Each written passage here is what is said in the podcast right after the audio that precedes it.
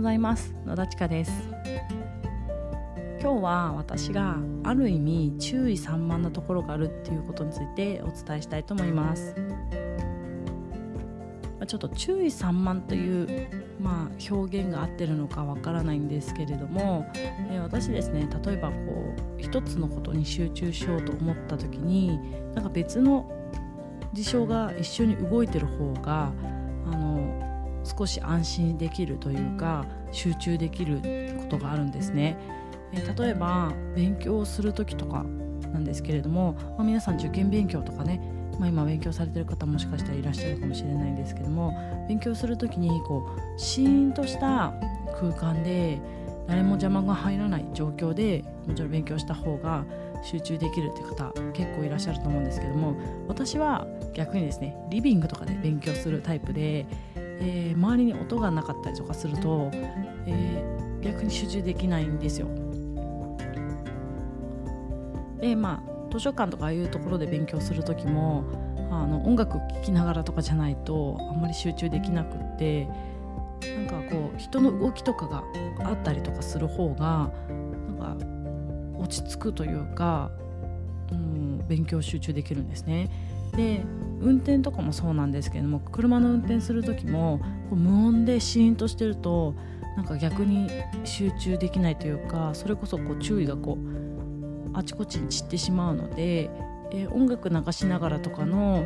ちょっとリラックスできるような状態じゃないと意外と運転疲れてしまったりするんですよ。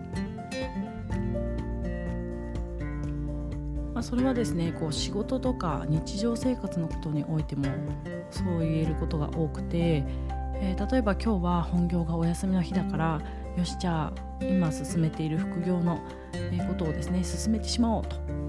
今日いろいろやってやってみようと思うんですけれども意外と進まないんですよ。例えば今平日に朝1時間ですねこういう時間を設けて、えー、自分らしさとかをですね、えー、構築していくようなことをやってるんですけれどもそれもですねまあ多分休みの日にがっつりやるっていうこともできるんですけれどもそうするとおそらく進まないんですよ。で逆にこうこの後ですね予定が詰まっている平日の朝本業が始まるので、えー、朝予定が詰まっている状態でやるとああともうこの時間には準備しなきゃいけないからと思うと結構ですねはかどるんですよ。まあ、これはですね家事とかもそうなんですけれども、まあ、あの休みの日にやろうというよりは平日の時間のないところにですねこれをやるこれをやるというふうに組み込んでおいた方が絶対的にですね進んでいくので私はですねあえて、まあ、予定を詰め込むっていうことをやるようにしています。まあそんな私の性格からあの考えてですね私はま本業があるんですけれども今自分らしい働き方ができる、まあ、ビジネスをしたいと思ってるんですけれどもそれはあのとにかく副業っていうことに今こだわっています。まあ、先ほどのあの話からもお分かりになるように、えー、仕事もですね、えー、例えばこっちのビジネス一本でやっていこうを決めて本業を辞めてしまおうってなると、まあ、おそらくですねえそんな大して進んでないと思うんですよ。多分今と変わんないかなっていう気がするので、えー、それは絶対にしないんですね。万が一ですよ万が一その今サブで作ろうとしている自分らしい働き方ができるような仕事がですね例えばうまくいってえすごく忙しくなってしまったら、もしかしたら本業の方を減らしていく可能性はありますけれども今すぐ本業の方をやめて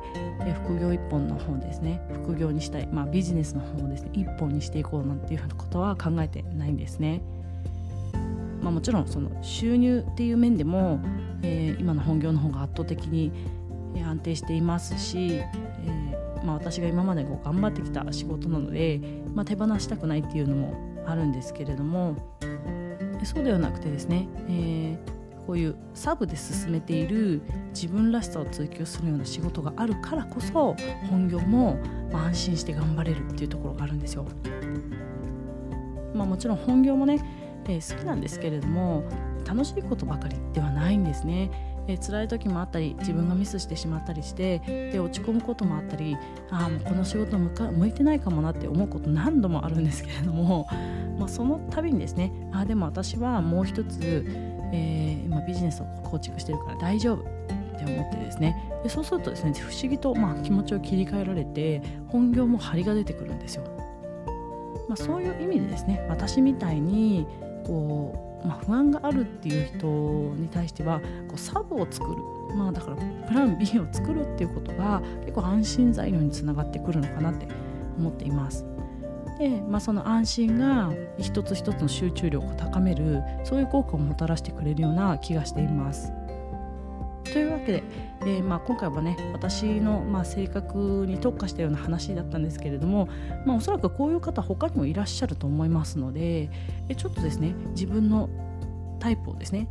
見てみて、まあ、分かんなければやってみていいと思います。どっちの方が集中できるのかなとかどっちの方が自分にとって安心感があるのかなっていうのを、まあ、試してみてもいいのかなと思います。